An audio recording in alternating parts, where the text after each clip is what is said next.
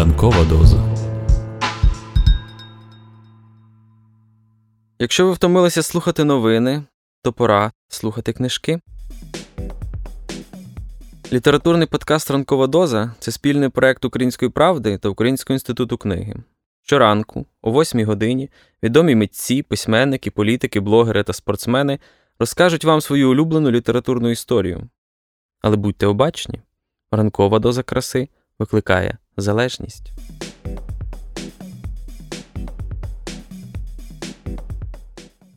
Привіт, друзі! Це Роман Романюк, автор ранкової дози.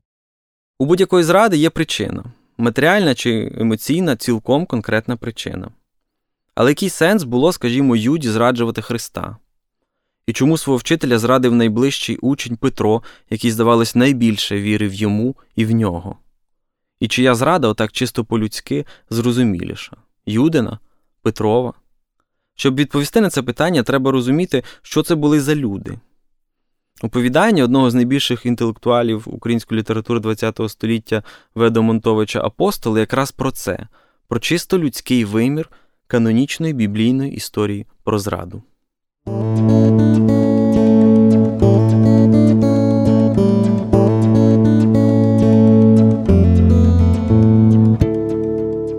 Ведо Монтович Апостоли. Момент для вступу був вибраний обмірковано й слушно. Цього ніхто не міг би заперечити. Щороку перед святом народ з усієї країни сходився до Єрусалима. І коли в місті стало відомо, що Ісус наблизився до Єрусалима, весь народ вийшов на стіни міста йому назустріч. Люди плакали, обіймали, шаліли од радости, скидали з себе одяг, стелили йому під ноги, ламали гілля пальми і розтрушували перед ним на шляху. Дівчата приносили квіти з садів і розкидали їх по камінні вулиць. Флейтисти грали на флейти, сурмачі сурмили і бубнисти, як несамовиті, били в бубни. Тьмяно пахли квіти. Народ зустрічав свого Месію. Петро йшов тоді безпосередньо за Ісусом. На лівому бедрі у нього висів короткий дволезний меч.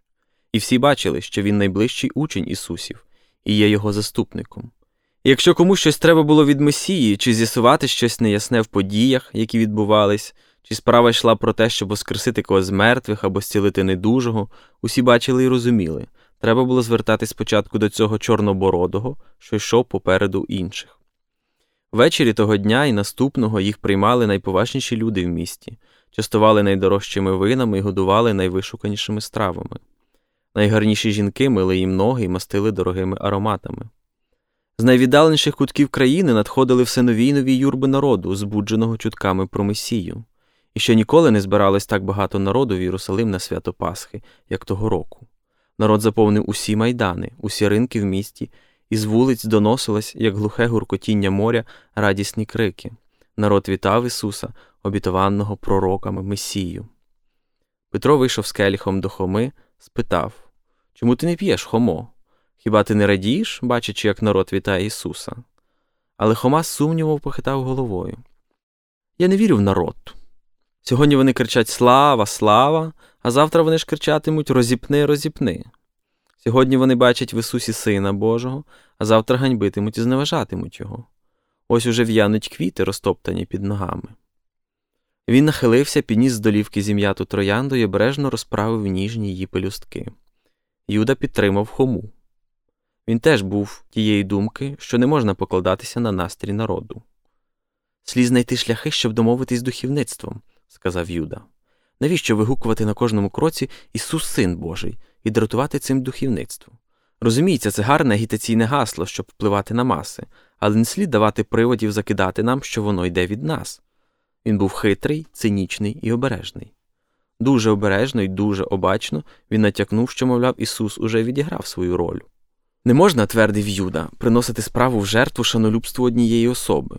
Для чого Ісус робить такі безглузді речі, як, наприклад, коли Він кличе народ зруйнувати храм і обіцяє за три дні відбудувати його, ще величніший і ще прекрасніший.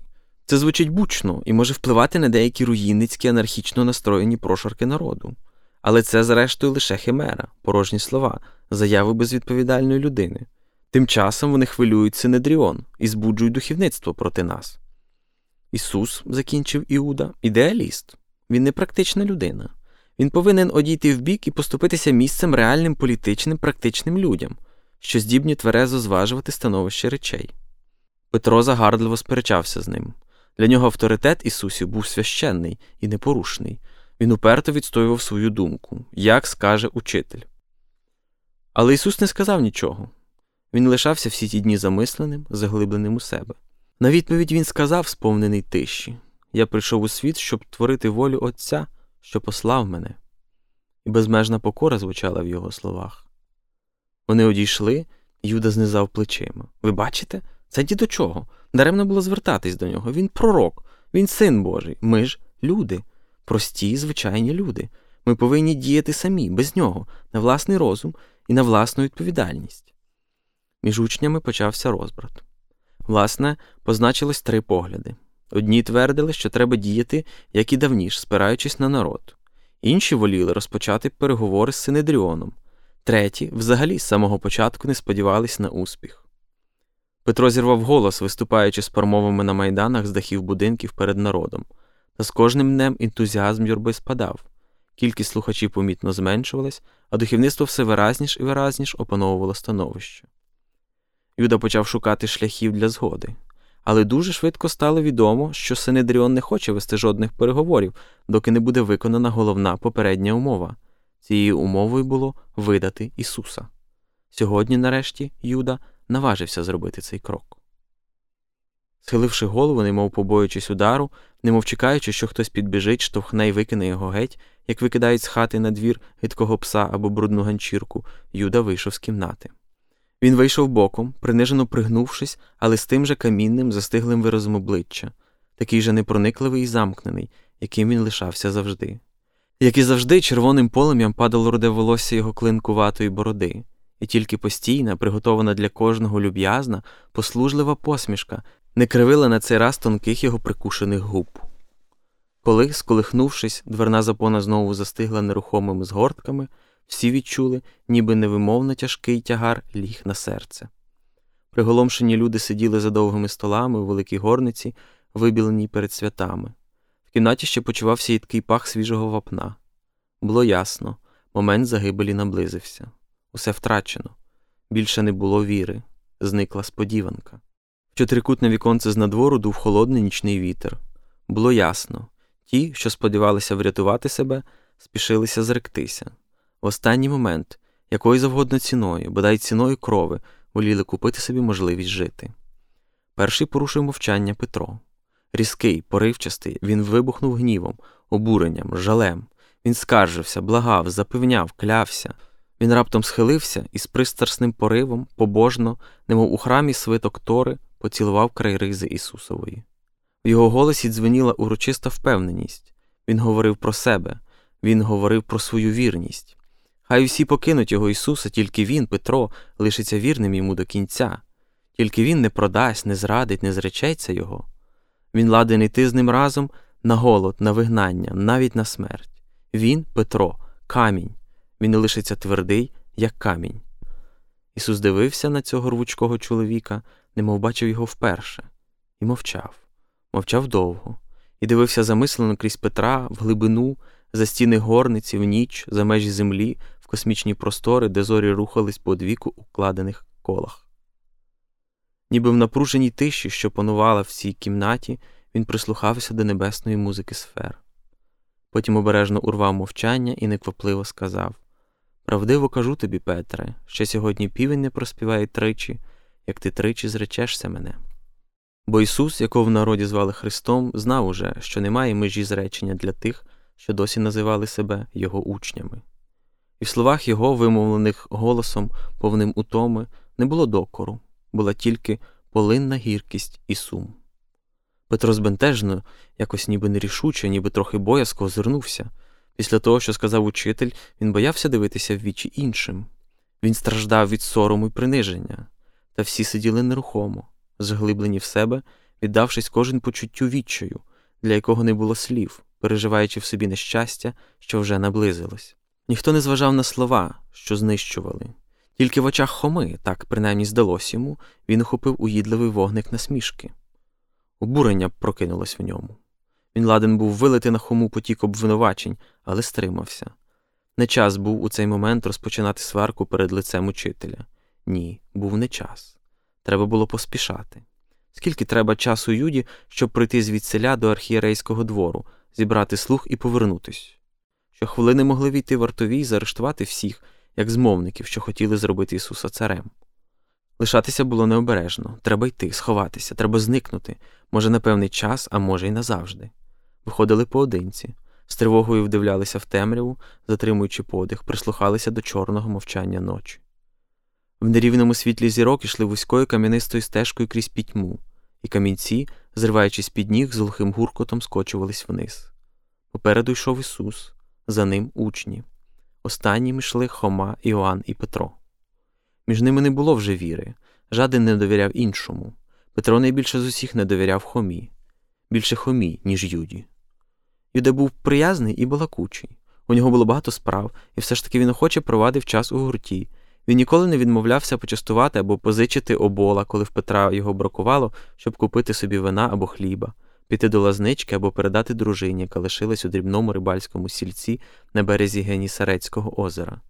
Юда ніколи не спинявся перед найсміливішими планами щодо Ісуса, і при цьому не відокремлював Ісуса й Петра. Сяючи червоною борідкою, вилискуючи приязною посмішкою, він охоче нагадував слова, що їх тричі повторив Ісус, звертаючись до Петра Паси вівці мої. І це було до вподоби Петрові. Щоправда, коли б сьогодні хтось нагадав про це Петрові, він з обуренням рішуче б заявив би, що він завжди з огидою ставився до приязної посмішки Юди, завжди ненавидів солодкаву його послужливість, і якщо їх і бачили разом, коли вони вдвох пили вино і їли овечий сир, то це він робив тільки для того, щоб не спускати ока з Юди, в якому він від самого початку вчував зрадника.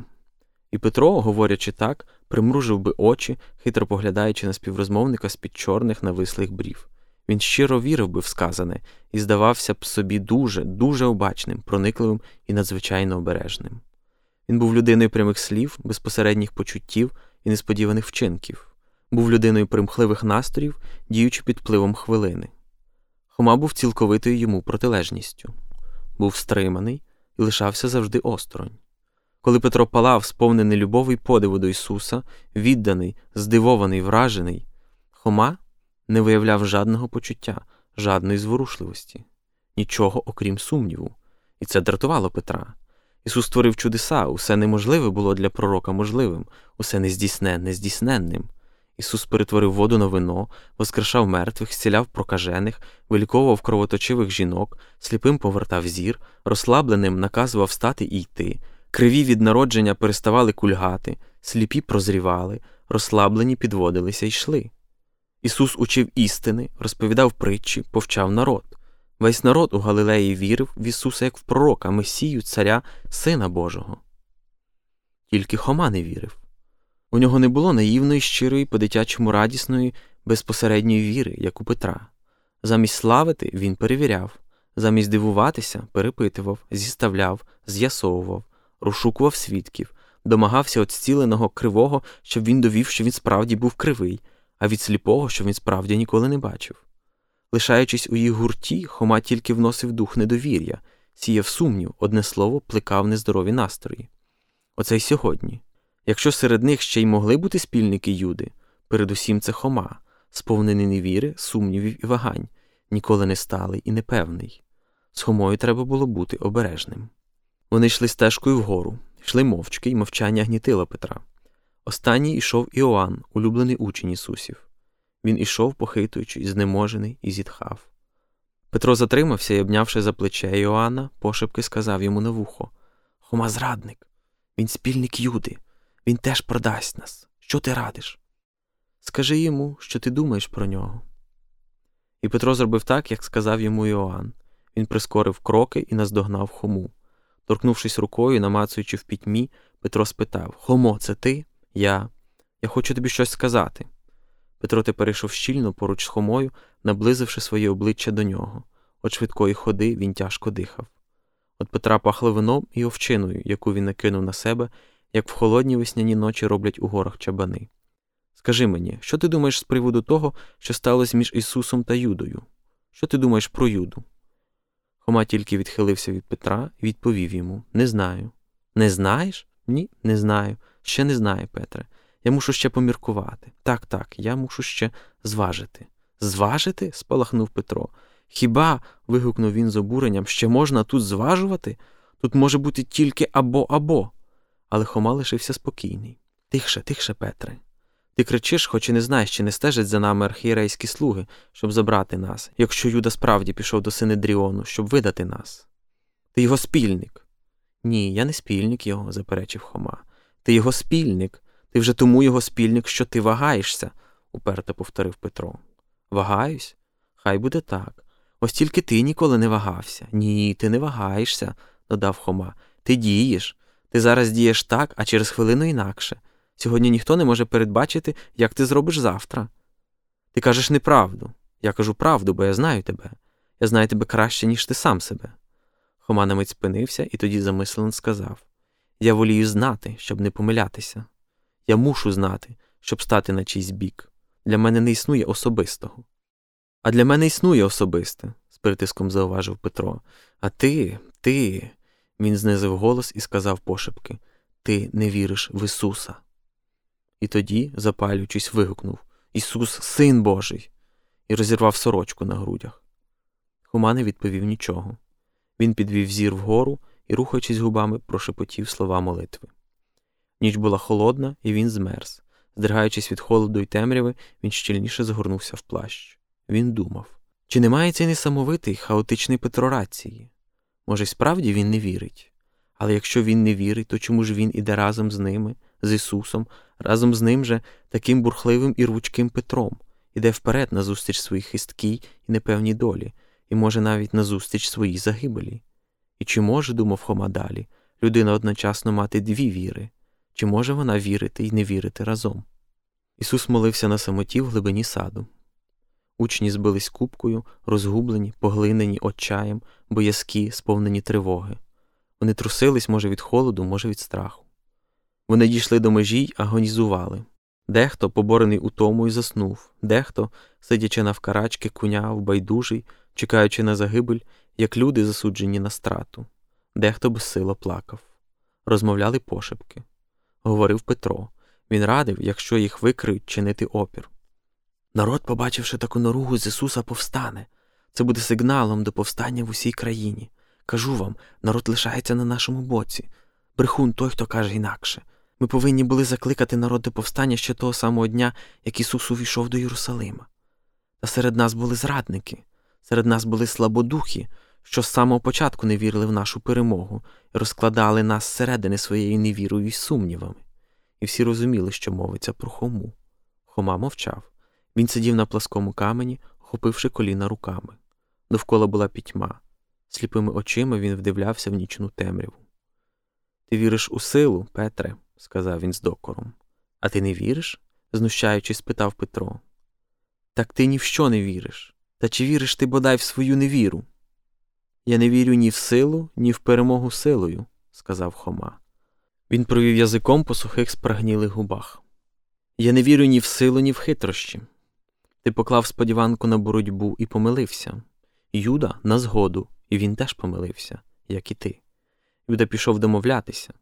Я не вірю, що, зафірувавши Ісуса, ми чогось досягнемо або ж врятуємо себе. Юда хитрий, але вони хитріші за нього. Вони скористаються з нього, а тоді його викинуть, як викидають на смітник зужиту ганчірку. І тоді, відповідаючи на запитання, на закид в невіру, він сказав Я вірю, тільки не в силу й хитрощі, а в безсилля. Петро глухо заворушився, як потривожений відмідь у своєму лігві. Усе, що казав цей Хома, дратувало його. Ти кажеш безглузді речі, Хомо. Ти кажеш те, що не може мати і не має жодного сенсу. Безсилля? зауважив він іронічно. Ти ще ніколи не казав такого. Оце кажу. Ти вірив у перемогу, і віра твоя не справдилась. Я ж ладен вірити в поразку. Чи не вважаєш ти нас за дурнів, чи за безглуздих дітей, Хомо, що ти кажеш нам таку несенітницю? Це не нісенітниця, похитав головою Хома. Це істина, це правдива наша віра в Ісуса. Лише тепер, коли ми знищені й знеможені, коли нас чекає смерть, ми наблизилися до перемоги. З люттю, роздираючи груди нігтями, Петро вигукнув Навіщо ти мучиш нас, Хомо? Ми страждаємо, ти роз'ятрюєш наші рани, ти пальці вкладаєш нам у рани наші і тішишся з того. Іди од нас, Іди, ми нічого не зробимо тобі, але я прошу тебе, йди, не випробовуй мого терпіння, Хомо, з погрозою, хрипким голосом застеріг його Петро. Адже ти знаєш мене. Так, я знаю тебе, Петре. Я знаю, ти, Петре, завжди вірив в Ісуса, царя й сина Давидового. Ну а тепер, коли Ісуса візьмуть і поведуть, і розіпнуть його на хресті, що лишиться тоді від твоєї віри? Тобі не буде в що вірити. І між ними постало мовчання. Між ними не було вже віри. Петро завагався. Ще не все втрачено. На ранок ми підемо до народу, що прийшов святкувати Пасху до Єрусалима. Ми розійдемось по країні, ми підемо до Галілеї, ми скажемо годі слів, і ти побачиш, ми ще переможемо. Народ ще вірить у свого царя Месію. Ні, заперечив Хома. Я не вірю в Ісуса Царя. Наша віра в Ісуса віра в Ісуса розіп'ятого. Переможе розіп'ятий, зневажений, здобуде царство. Ти блазнюєш, Хомо, це страх затьмарює твою думку. І Петро підвівся і випростався, і, випроставшись, побачив те, чого вони не помічали досі. Скрізь з усіх боків, по схилах гори, за кущами, в глибині дерев, наближаючись, миготіли вогні. Крик застиг на губах. Пронизаний нестерпним болем, Петро кинувся до Ісуса, що молився Учителю, нас викрили, нас ідуть узяти. І, здригаючись від плачу, він упав до ніг Ісусових. Ісус хилився до його голови і легко торкнув долони його волосся немов це був дотик метелика. Всередині вогняного кола, що звужувалось, стояли Ісус і його учні. Старший і слух наблизився до них і, тикаючи смолоскипом кожному в обличчя, спитав Чи не ти Ісус, що називаєш себе царем юдейським? Ти кажеш, відповів Ісус. Брудно вилаявшись, він почав скручувати шворкою йому руки. Коли Петро побачив таку ганьбу, таку наругу, він не витримав він витяг із горток свого одягу схований меч і змахнув над головою слуги. Той встиг відхилити голову, і це врятувало його. Інші слуги вирвали в Петра меч, кинули на землю і били. Великий чотирикутник архієрейського двору був повний люду. Змагаючись проти пітьми, похмуро чадили смолоскипи, палало розкладене багаття. З Ісуса зірвали одяг, на нього накинули червоне дрантя, в зв'язані руки встромили ломак, на голову одягли вінець з тернових колючок. Холодний вітер сік оголене тіло, мотузки вп'ялись в тіло і пальці обдулися, посиніли й набрякли. Карпелинки крові стікали по щоках. Люди з юрби, що оточували Ісуса, підходили, вклоняючись йому, як цареві, і били його по щоках. Кожен намагався перевищити іншого в знущанні.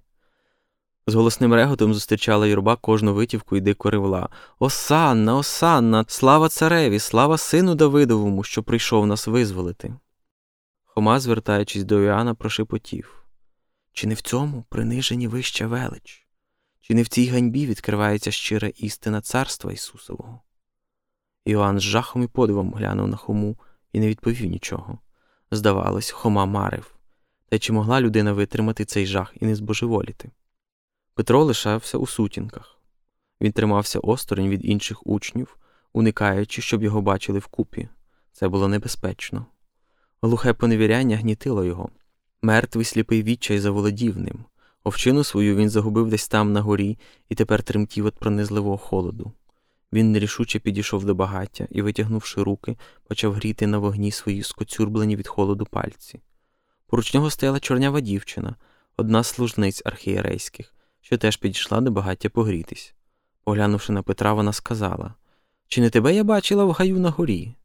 Але Петро, не зводячи зору з золотавих іскор, що перескакували по хмизу, відповів Ні. Він ледве ворушив померзлими губами. Ні? перепитала дівчина. А мені здається, що ти саме той учень назаритянина, що бурбав мечем вухо нашому Малхові, і після того додала. Тебе теж треба судити і розіп'яти, як і цього назаритянина, бо ти злочинець. Петро похмуро заперечив удруге. Ні, я не був там, я був весь час тут. А тоді суворо глянув на цю малу чорняву причепливу дівчину і гнівниво сказав Я людина побожна і не маю нічого спільного з бузовірами. Я непорушне виконую закон. Він свято вірив у те, що зараз сказав. О, о, чи ж ти не брешеш, бо я бачила тебе так само й тоді, коли цей назаритянин входив до Юрсалима. Так, так, я добре пригадую тепер твою бороду і меч при бедрі. Ти ще йшов безпосередньо за незаритянином, попереду інших, і в тебе був гордий вигляд. Страх, липкий і огидний, з непереможною силою прокинувся в ньому. Нудота підступила під горло, біль стиснув серце. Він більше не бачив полум'я, що палало перед ним. Він відчув слабкість, підкошувались ноги, йому здавалося, що він пливе. У тебе добра фантазія, дівчино, криво посміхнувся Петро. Тобі нічого не варто обрехати ні в чому невинну людину.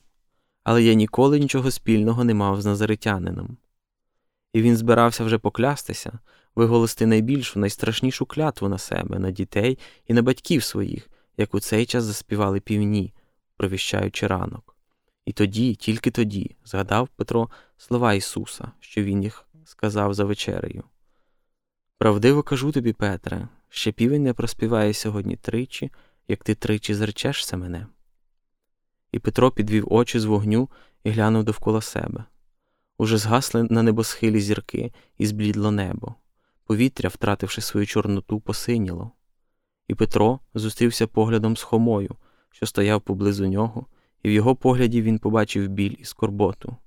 І він бачив, як губи рухалися в Хоми. Він молився за себе, за Ісуса, за нього. І тоді в нього промайнула згадка, що не цей не Хома, якого він підозрював у зраді, зрікся сьогодні Ісус, а він, Петро. Але він не відчув жодного сорому. Ним володів тепер тільки жах. Рожевою смужкою жевріло небо на сході. Починався день, день, в який розіп'яли Ісуса.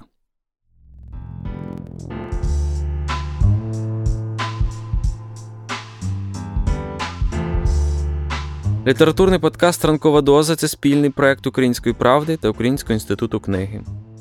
Будьте обачні та обережні. Ранкова доза викликає залежність від краси.